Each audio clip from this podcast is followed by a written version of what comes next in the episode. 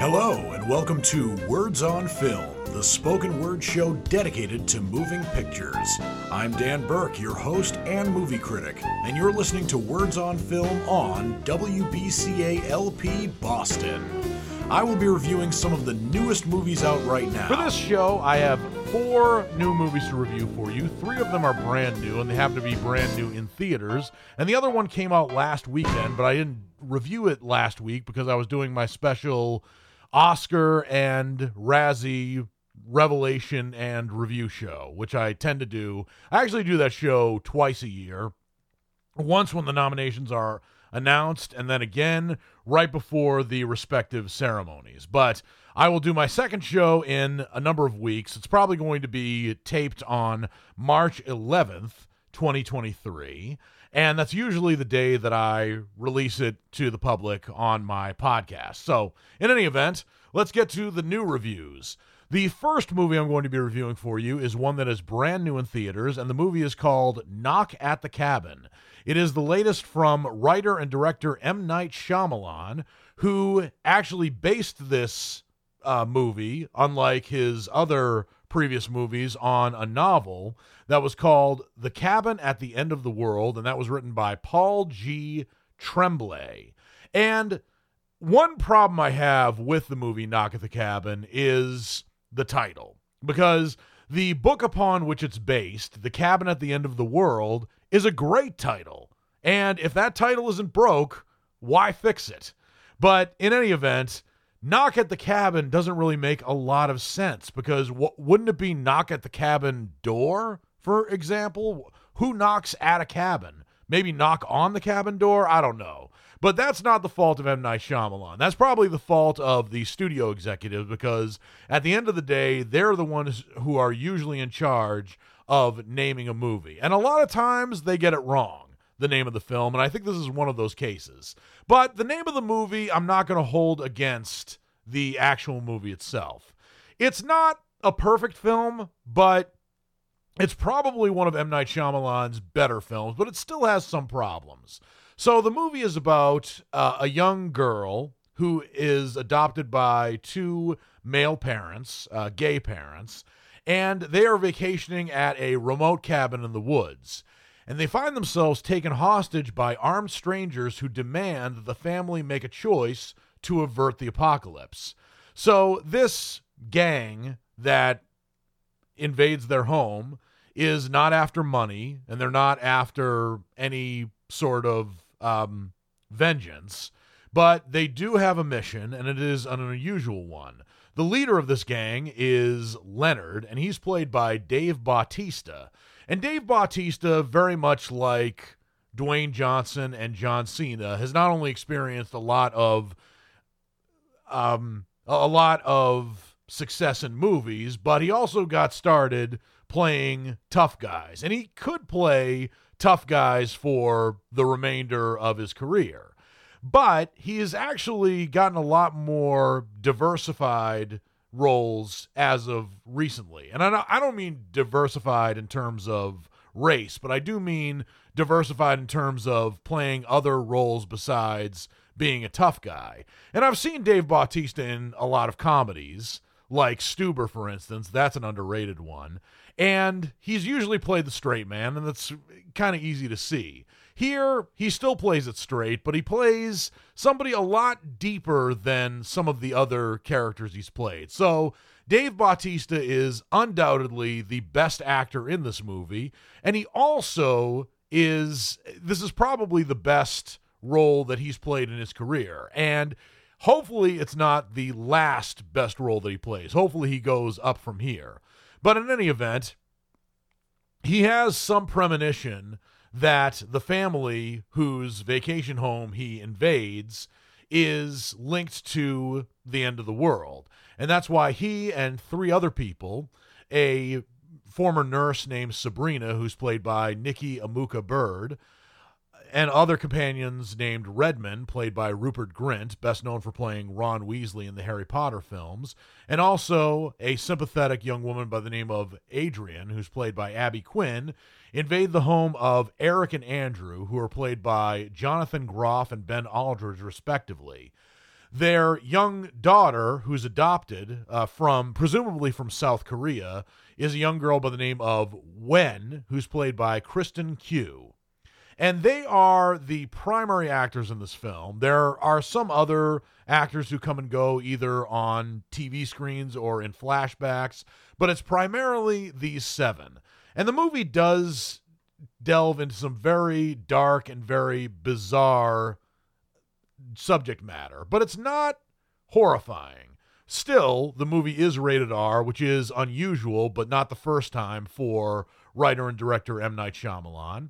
And also, M. Night Shyamalan collaborated on the screenplay from an initial draft uh, written by Steve Desmond and Michael Sherman. So it is a bit unusual for M. Night Shyamalan to collaborate or ba- yeah both a collaborate on his screenplays and b base his movies on previous source material especially if it's a book because a lot of times M Night Shyamalan has based his movies on original concepts so you can either love M Night Shyamalan's movies or hate them but the thing is he does have his u- his own unique spin and there are some weaknesses to Knock at the Cabin. I did mention the title. I don't really like the title, but that's not M. Night Shyamalan's fault. Sometimes the dialogue is a bit weird, which is typical in M. Night Shyamalan films.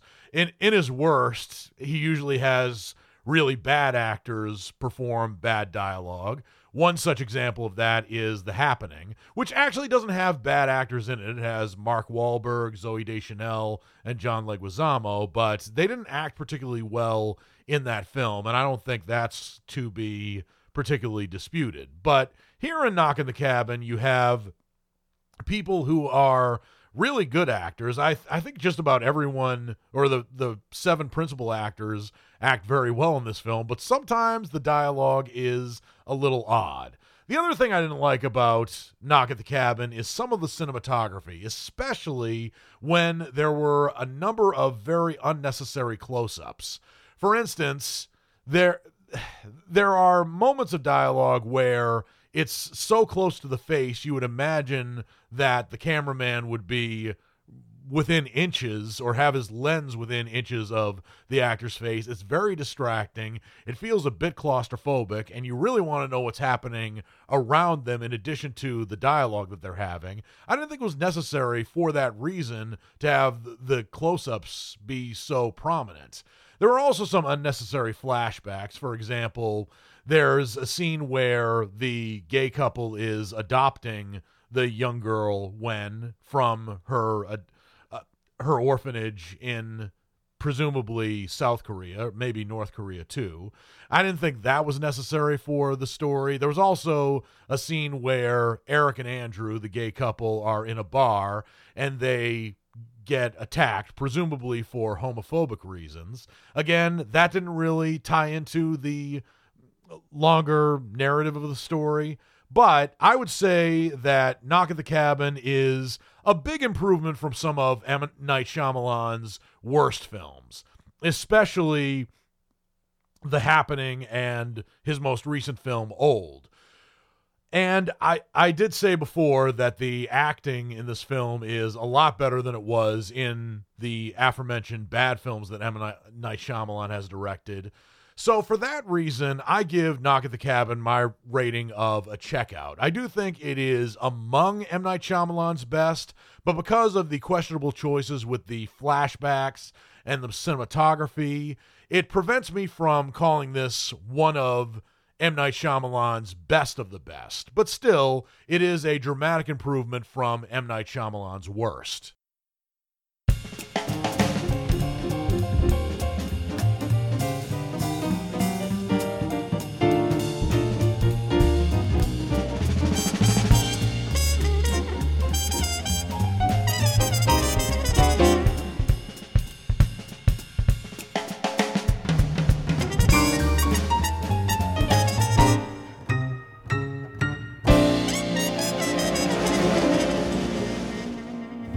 Welcome back to Words on Film, the spoken word show dedicated to moving pictures. I am your host and movie critic, Dan Burke. The next movie I'm going to be reviewing for you is 80 for Brady. This is a film that will undoubtedly polarize audiences. If you don't like Tom Brady, and if you absolutely hate the New England Patriots, chances are you will not enjoy this film. I, on the other hand, maybe I don't love Tom Brady. I think a lot of the decisions he's made over the last three or four years has been have been particularly questionable. But I am a huge New England Patriots fan. I have been for life. I was even a fan of them back in the '90s when they decidedly sucked. And to see this film was, for me, catharsis. But it is a group of friends who are over the age of 70, not exactly 80 for Brady. There's one member of the group who's over 70, but they are a group of female friends who make it their lifelong mission to go to the Super Bowl and meet NFL superstar Tom Brady. And this is in 2017 during Super Bowl 51 when the New England Patriots took on the Atlanta Falcons. Now, I do caution you if you are a fan of the Atlanta Falcons and you are profoundly disappointed by the end of that game, you will not want to see this film. I don't know if you necessarily were encouraged to see the film, but chances are you will probably hate it. But the four fans in this movie are uh, actually, uh, I don't know if they're New England Patriots fans in real life. Uh, somehow I doubt it, but in this film they are. They consist of a novelist whose name is Trish, who's played by Jane Fonda um, an older woman who is experiencing some health problems named Lou, who's played by Lily Tomlin, an MIT professor by the name of Betty, who's played by Sally Field, and a retiree by the name of Maura, who's played by Rita Moreno. They're all good friends. They have presumably been since they were younger, and they are all huge New England Patriots fans.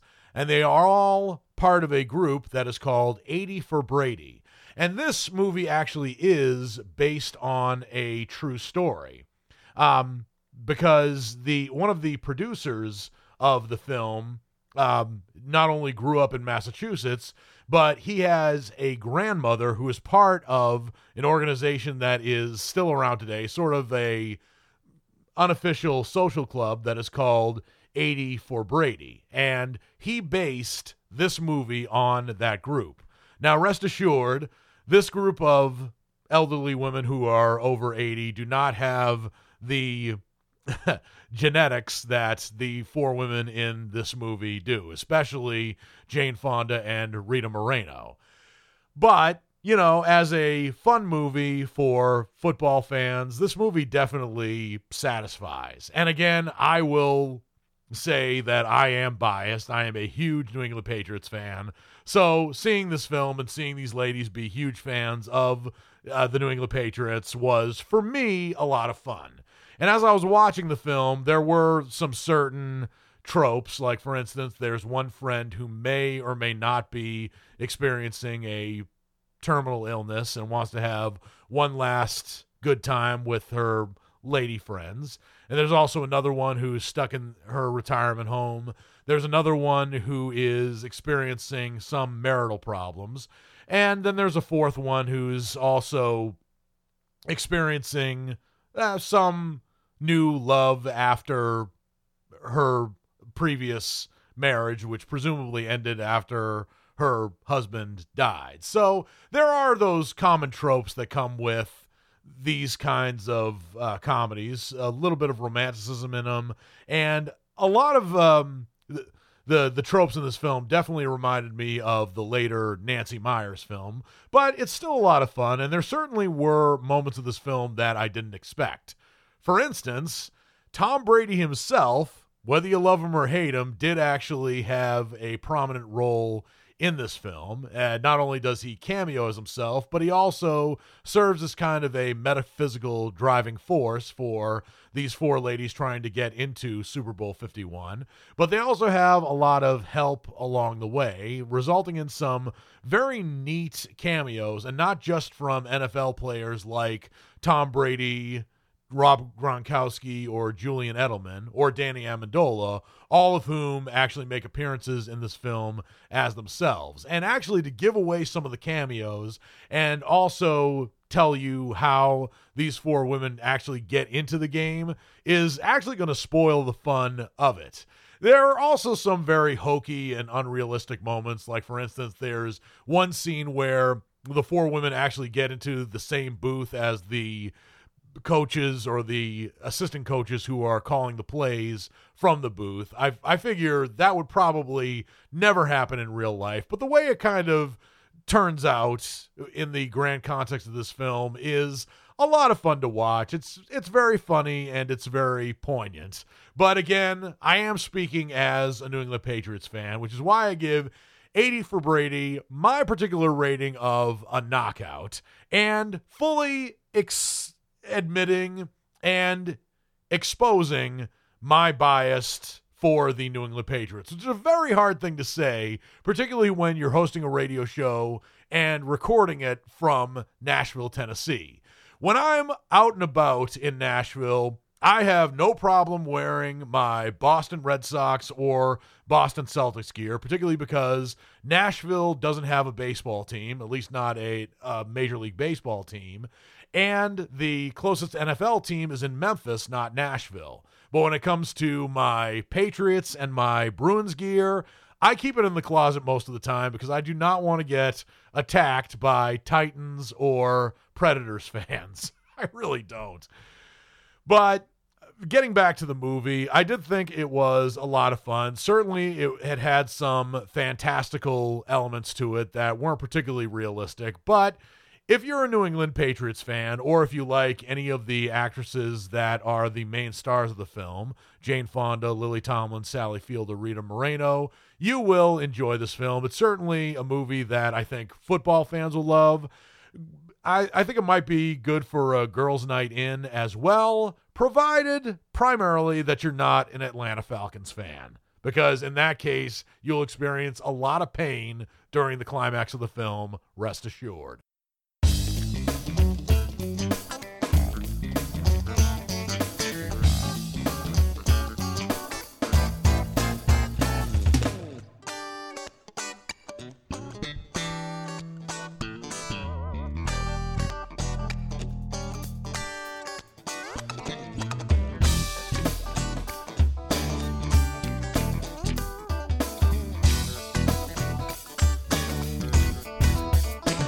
Welcome back to Words on Film, the spoken word show dedicated to moving pictures. I am your host and movie critic, Dan Burke.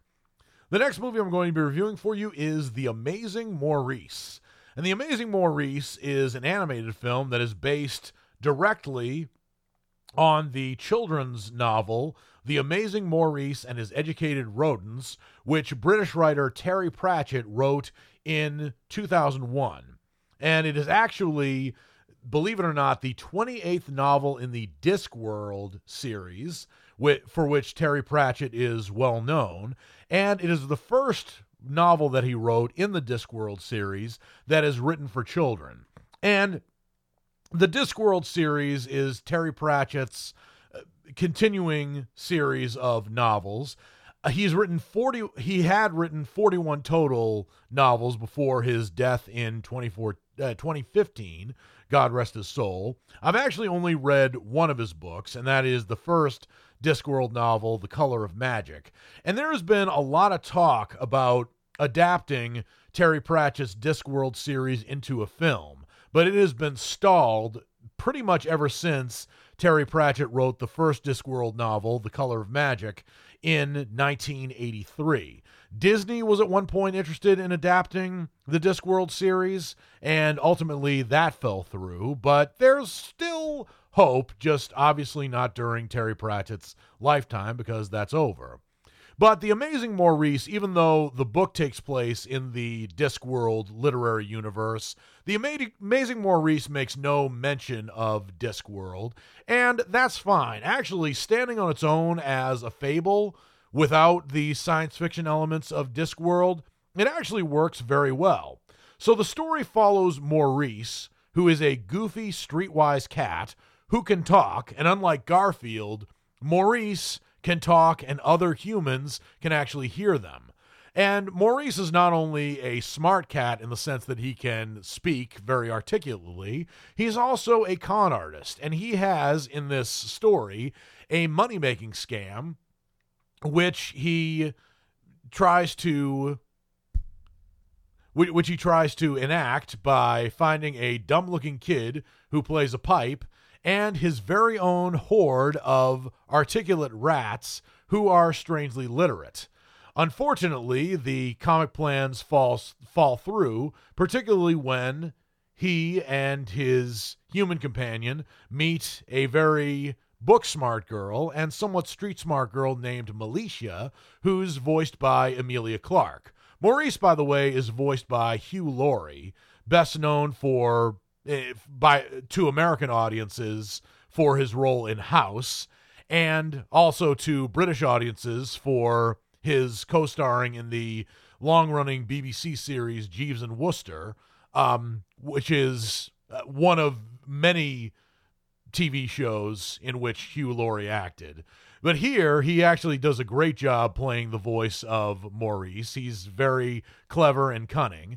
And his human companion, Keith, who plays the flute, or the accordion, I should say, is is voiced by Himesh Patel, who is best known to American audiences for being in the fanta- uh, the fantasy comedy Yesterday, where he plays somebody who got into an accident and finds that he wakes up in a world where the Beatles don't exist and he is one of the only people who remembers the Beatles. That was a really good movie and uh, Himesh Patel was excellent in it.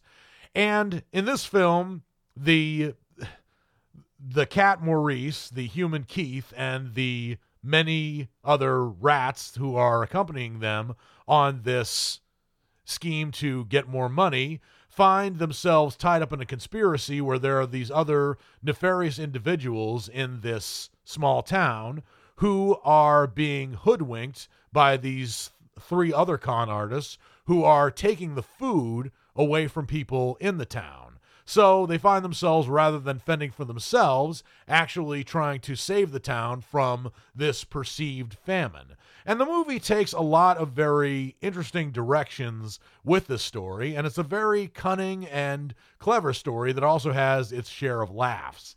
Actually, one of the funniest parts of this movie that I found happens after the climax. I'm going to tell you that one of the characters dies, but after they die, they experience some sort of paranormal entity. And while a paranormal entity is not usually very funny, the paranormal entity in this film is actually very good. There was one hangup I had with it, and it was with the character of Malicia. Now, Emilia Clarke is a fine actress, and she does very well with what she's given here. What I didn't like was the framing device involving her, and also her breaking the fourth wall and speaking to the audience about the certain cliches of various stories. And there there are parts in the movie where she says, you know, this is the part where the hero does this and the comic relief does that and you can't be either you're not brave enough to be the hero and you're not funny enough to be the comic relief and so on and so forth. I think that goes on for a little too long and I really don't like it as a moviegoer or as somebody who appreciates stories very much, where there's a character who tells you, eh, you know, this is the part where A, B, and C happens in the story. It's like, don't tell me that.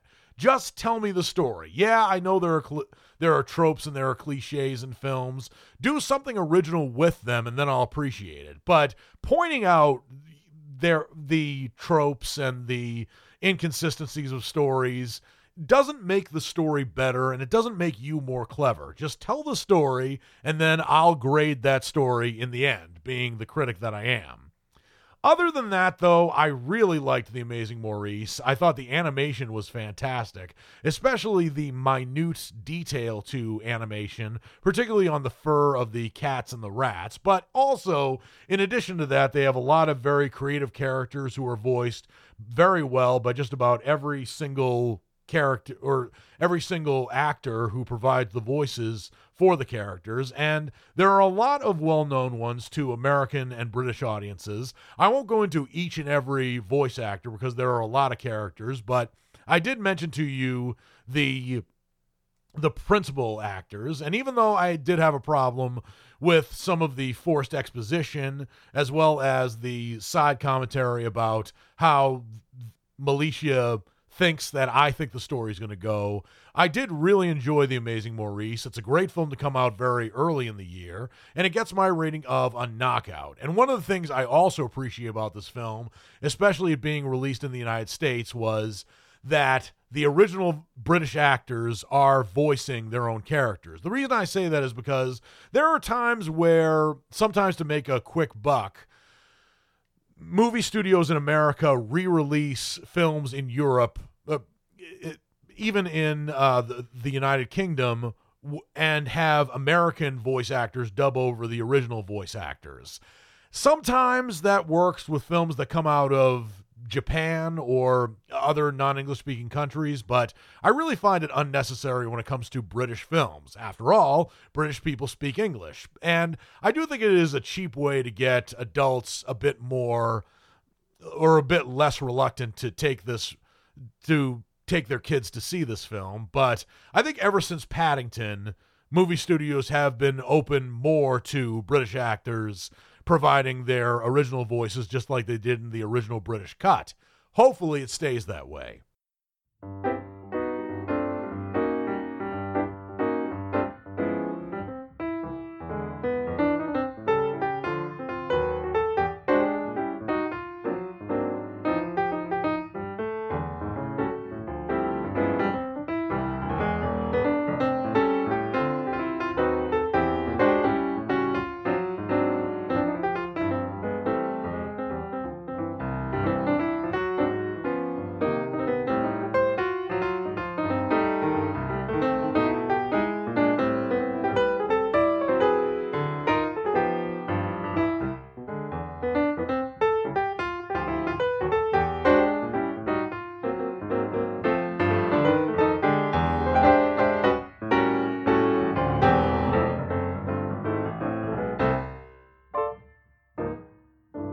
Welcome back to Words on Film, the spoken word show dedicated to moving pictures. I am your host and movie critic, Dan Burke. The next movie I'm going to be reviewing for you is You People. This is a romantic comedy that was released on Netflix originally on January 27th, 2023. I'm a little bit late to the party to review this movie for you, but better now than later, as is frequently with new movies. But You People was a movie that I was and I wasn't looking forward to. The reason I was looking forward to it was because it was directed by Kenya Barris, who is the creative mind behind such hit TV shows as Blackish and Grownish. And he also created the show Mixedish, which I think if it hadn't been for the pandemic, that show would still be on today because that sh- show was really good too, but it only lasted two seasons. Blackish has concluded its run, eh, but Grownish is still going strong, albeit with different characters from the Blackish universe. But Kenya Barris created a very funny and very smart show with Blackish, which was undoubtedly the best in his Blackish universe. He also created another show for Netflix, which didn't last long. It was called hashtag Black AF. And I won't tell you what AF stands for because this is a PG rated show. So I don't give you any expletives. But in any event, that show was okay, and Kenya Barris ended up being a decent actor in it. It just wasn't quite up to the caliber of Blackish, which is probably why Netflix canceled it. But here he has an opportunity to do something in the movie business. He, this isn't the first movie on which he has worked but it is the first movie that he has directed. He wrote the screenplay to You People along with Jonah Hill, who does star in the movie. So, You People is about uh, a young man by the name of Ezra Cohen, played by Jonah Hill, who is 35 years old. He is a broker and he's also a podcaster. And he falls into an unlikely relationship with fashion designer Amira Muhammad, who is played by a lovely young actress named Lauren London. Now, why is their relationship um, unlikely? Largely because Amira is black and Ezra is white. but there are some other differences as well. And eventually, the two begin dating. And one of the things that I thought would be the weakness with, with this movie is that I wasn't sure about the romantic chemistry that Jonah Hill would have with Lauren London because there are few films in which Jonah Hill has had a romantic relationship on screen. The only one I can think of is 22 Jump Street, where he had a romantic relationship in that film with another lovely actress named Amber Stevens West. And their chemistry in that film was good. I'm not sure if Jonah Hill could do it again, but to both of their credits, they made me believe that they could be a good couple. But as these movies go, once they introduce each other to their parents, that's when the cracks in the relationship begin to show. Not just on a racial level, but also on a religious level, and also on that trope of the potential son in law trying to establish a better relationship with his potential father in law. In this case, the parents of Ezra are Shelley and Arnold, who are played by Julia Louis Dreyfus and David Duchovny, respectively. The parents of Amira are Akbar and Fatima, who are played by Eddie Murphy and Nia Long, respectively. And immediately, as soon as particular as Amira's parents, particularly Eddie Murphy's character introduced, you know that it's going to be a slippery slope in the relationship between Amira and Ezra, particularly because Eddie Murphy's character Akbar is a black Muslim. In other words, he is a member of the Nation of Islam in probably one of the most unnecessary and uh, questionable developments in the story. For example, the Nation of Islam is not like other Muslims in America or in the world. According to the Southern Poverty Law Center, and other groups, the Nation of Islam is a black supremacist organization. And they're run by Louis Farrakhan. He is not only racist against white people, he is also a conspiracy theorist. So it is unlikely that Eddie Murphy's character, who holds Louis Farrakhan in such high regard that he wears a hat that he calls a crown that he claims Louis Farrakhan gave to him personally. It seems unlikely to me that somebody who holds Louis Farrakhan in such high regard would even tolerate, let alone allow, his daughter to marry a Jewish man uh, and a Jewish white man at that. But that point is brought up, and there's there are some other points where Ezra is trying to get in with Akbar, and he does so to the point of lying. For instance, there's one scene where he actually says, Jonah Hill's character says, Oh, I love Louis Farrakhan. And Akbar says, Oh, really? Tell me one thing you love about him, which is a very good question.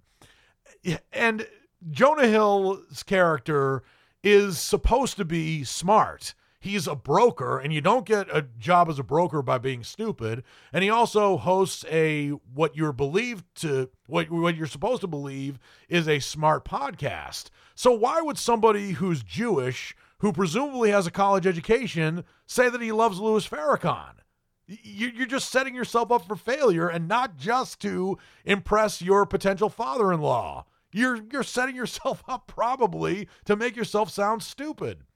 And there are other scenes here, like for instance, where Ezra says that he, you know, plays basketball regularly at Langston Hughes Park, and he just makes up the name Langston Hughes Park because Akbar, Eddie Murphy's character, does a Google search and finds that in the greater Los Angeles area where this movie takes place, there's no such park as Langston Hughes Park. But you're never told how Ezra came up with the name Langston Hughes Park, why he decided to name, you know, make up a name of a park in Los Angeles, and also you learn that he doesn't know anything about Langston Hughes. So in that case, why did he choose the name Langston Hughes if he didn't even know anything about him? And there's one part where uh, Eddie Murphy's character Akbar actually says to Jonah Hill, Life for me ain't been no crystal stair, which is a very famous line from one of Langston Hughes' poems.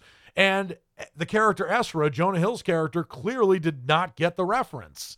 So, why did he lie about it? Did he lie to impress only uh, Akbar? It's, it's never really explained.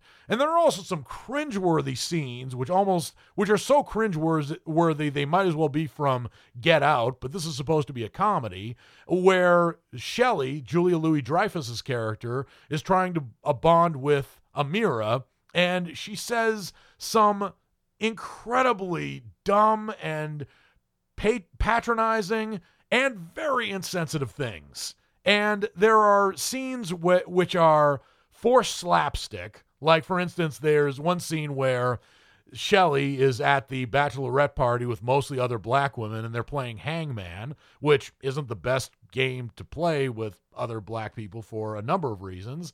But she's trying to think of a word, and it's a seven letter word that ends in S. And she says, and she probably should have thought of this before it came out of her mouth oh, is it an N word? And of course, that creates crickets in the scene. But yeah, of course, that she said that just to stammer a little while later and backtrack. But by that time, it's a little too late. And that's not even the most cringiest scene with uh, Julia Louis Dreyfus's character. And it's one of those things we saw probably parodied in Get Out, where you have white people in that film who say really jaw droppingly stupid things to black people as a textbook example of what not what white people should not say to black people. But I feel like in this film, it was just played for laughs, but instead, the entire film, it just made me cringe.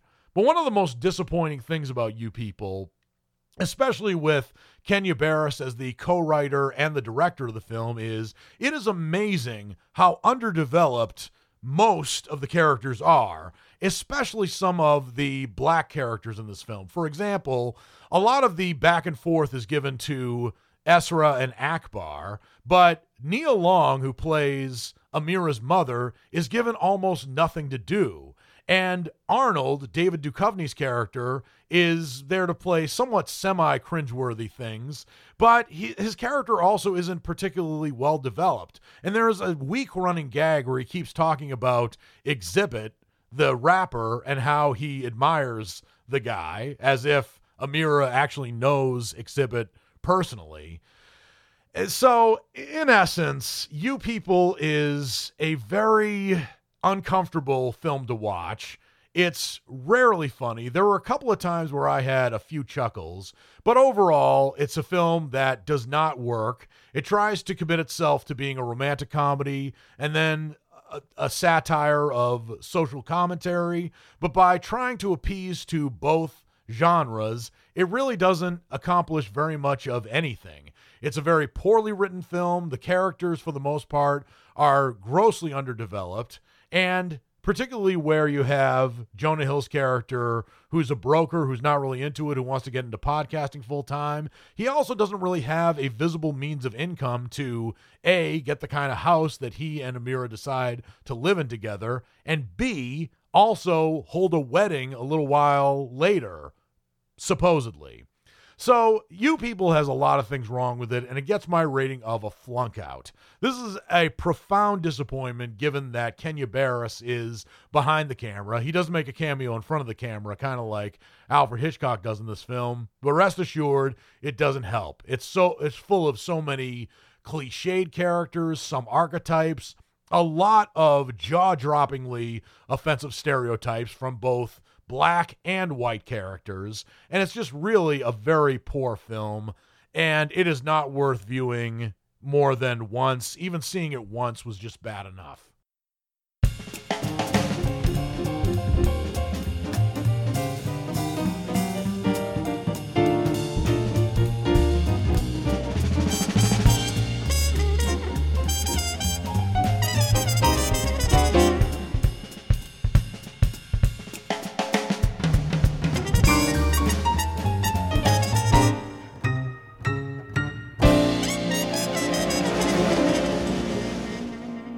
Welcome back to Words on Film, the spoken word show dedicated to moving pictures. I am your host and movie critic, Dan Burke. And now that I've reviewed all the movies that I have to review for you for this show, it's now time for me to get into my final segment, which is What's Coming Up Next. This is a spoken word preview of movies that are subject to being released in theaters and or on streaming for the week of February 6th through February 10th, 2023. And the first movie that is subject to being released in theaters on February 6th, which is a Monday, and is likely to be shown by Fathom Events, is a brand new documentary that is called Facing the Laughter Minnie Pearl. And chances are you probably know Minnie Pearl if you've ever watched the syndicated variety show Hee Haw. That is the show where Minnie Pearl, whose real name was Sarah Cannon, got her claim to fame. And Sarah Cannon was a serious educated woman who had once dreamed of becoming a Shakespearean actress, which is kind of mind boggling when you learn about Minnie Pearl. But she found fame playing a simple country girl who often made herself the butt of her jokes. Instantly identifiable, even in silhouette, by her straw hat with a price tag dangling from its brim, Minnie Pearl became an icon of country music radio, stage, and TV. And when she greeted audiences, they enthusiastically echoed her signature, I'm going to try to do this, howdy, in a happy roar. While Sarah and Minnie were two sides of a coin, they shared a legacy of compassion, empowerment, and humor. Now, I did not watch very many episodes of Hee Haw, but I do actually remember one episode of Comic Relief, which was in the late 80s, throughout the 90s, and I think the last episode they aired was 2006. That was a special that aired on HBO annually, which was a showcase of the hottest stand up comedians, or at least most of them, getting together to raise money for homeless people. It was hosted by Billy Crystal, Robin Williams, and Whoopi Goldberg. And many comic acts, not necessarily stand up comedians, were on that program. And it was started by Bob Zmuda, who is best friends with Andy Kaufman. And he started it in 1986, a year after uh, Andy Kaufman's death, primarily, I think at first to raise money for cancer treatments, but then eventually it delved into helping people who were less fortunate. And I do remember Minnie Pearl on one of the comic reliefs. I think it was one of the first ones in 86 or 87. And she did that whole, you know, howdy. So I am going to see Facing the Laughter Minnie Pearl on February 6th. I know there's a theater near me that is playing it. And if you look, particularly if you uh, attend a theater that plays special screenings from Fathom um, Fathom events, you will probably find this at your local theater too. It it is presumed to be playing for one night only, but it's likely that this documentary will eventually be released on streaming. But I will go to the theater, I will see it, and I will let you know what I think on next week's show. On to February 10th, which is this coming Friday, 2023. There are several movies that are going to be coming out in theaters. The biggest one is going to be Magic Mike's Last Dance. Now, the Magic Mike movies are one of those movies that I didn't think I would like, and I have I haven't seen the original Magic Mike. I still went to the movies frequently when Magic Mike came out, but I do distinctly remember going to another film when Magic Mike the original one came out. I think it was around 2012. And I saw a very long line of women of all ages going to see that movie. And I knew exactly why those women were going to see that film. So in my mind, I was thinking, have fun, ladies. But I had no interest in seeing it. But I did eventually see Magic Mike XXL, which was the film that came out a few years later.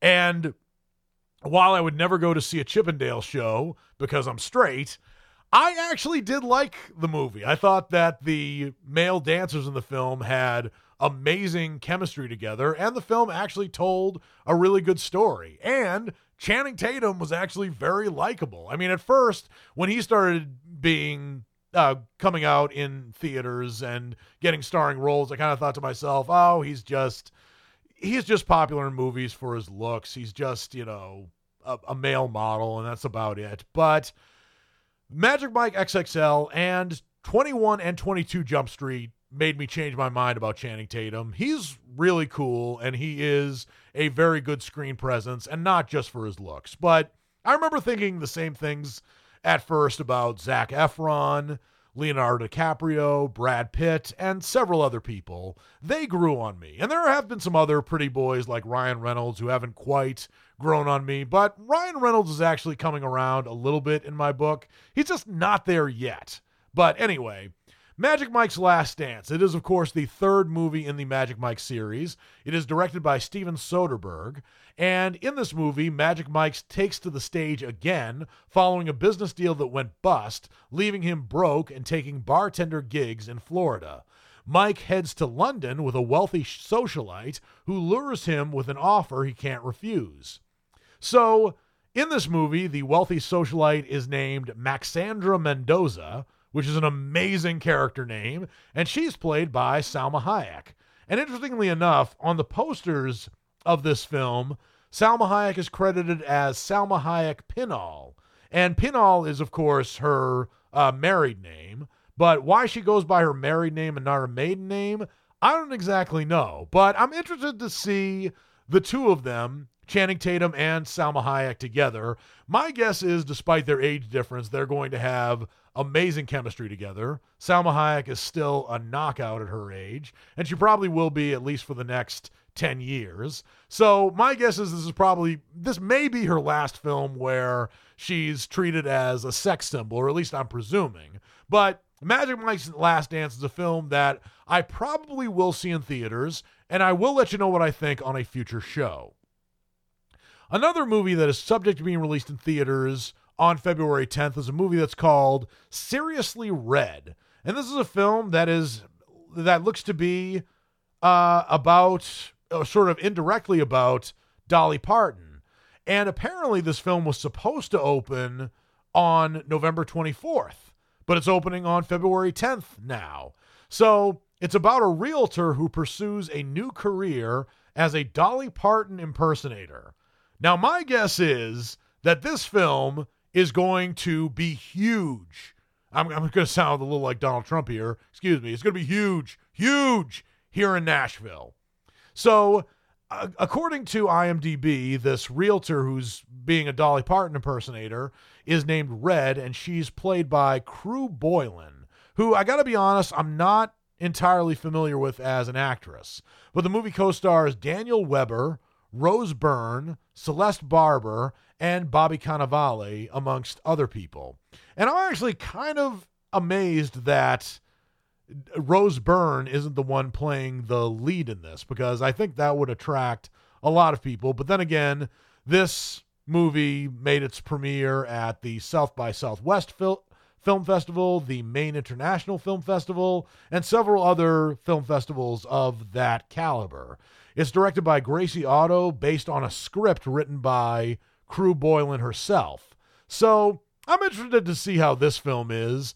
I'm probably going to buy my tickets early because I would imagine that Nashvillians are going to pack the theater when they see this film. And I actually don't know if it debuted at last year's Nashville International Film Festival because I didn't attend that film festival, regretfully. I just didn't have time to do it. But Seriously Red is a movie that I will seek out since it is likely to play around here, because after all, here, Dolly Parton is a goddess. And when she dies, which hopefully won't be soon, but when she dies, I think the city of Nashville will be in mourning. Rest assured, the rest of the country will also be in mourning, but the point is here Dolly Parton is a living legend. So, Seriously Red is probably going to be huge and I will see this movie and review it for you on a future show. Another movie that is subject to being released in theaters nationwide on February 10th is a movie that's called Huesera, the Bone Woman. I have never heard of this Bone Woman before. A review from Variety calls this movie spine chillingly terrifying. So, even though I try not to read reviews before seeing films, that already sets a precedent. But it's a movie about a woman named Valeria who has long dreamed about becoming a mother. After learning that she's pregnant, she expects to feel happy, yet something's off, which in and of itself, in terms of its premise, does not sound like a horror film. It sounds like pretty much every typical pregnancy or first time pregnancy for a woman. And I hope that doesn't sound misogynistic because I don't mean it to sound it that way. But the movie stars Alfonso Dorsal, Maya Barthea, Natalie Solian, and Sonia Ko. And it's a movie that looks like that it is international, but I would love uh, to see if this movie is in theaters because it does look very intriguing. I'm not going to guarantee that this movie is one I'm going to be seeing in theaters, but I will try to see it and I'll let you know what I think on a future show. That just about does it for this episode of Words on Film. Words on Film is the spoken word show dedicated to moving pictures, and I am your host and movie critic, Dan Burke, reminding you that the views and opinions expressed on Words on Film about movies or other topics are solely those of your host and movie critic, Dan Burke. They do not necessarily reflect the views and opinions of any employees or volunteers who are working at WBCA or the station as a whole. Until I watch a whole bunch of brand new movies, this is Dan Burke saying I'll see you at the movies.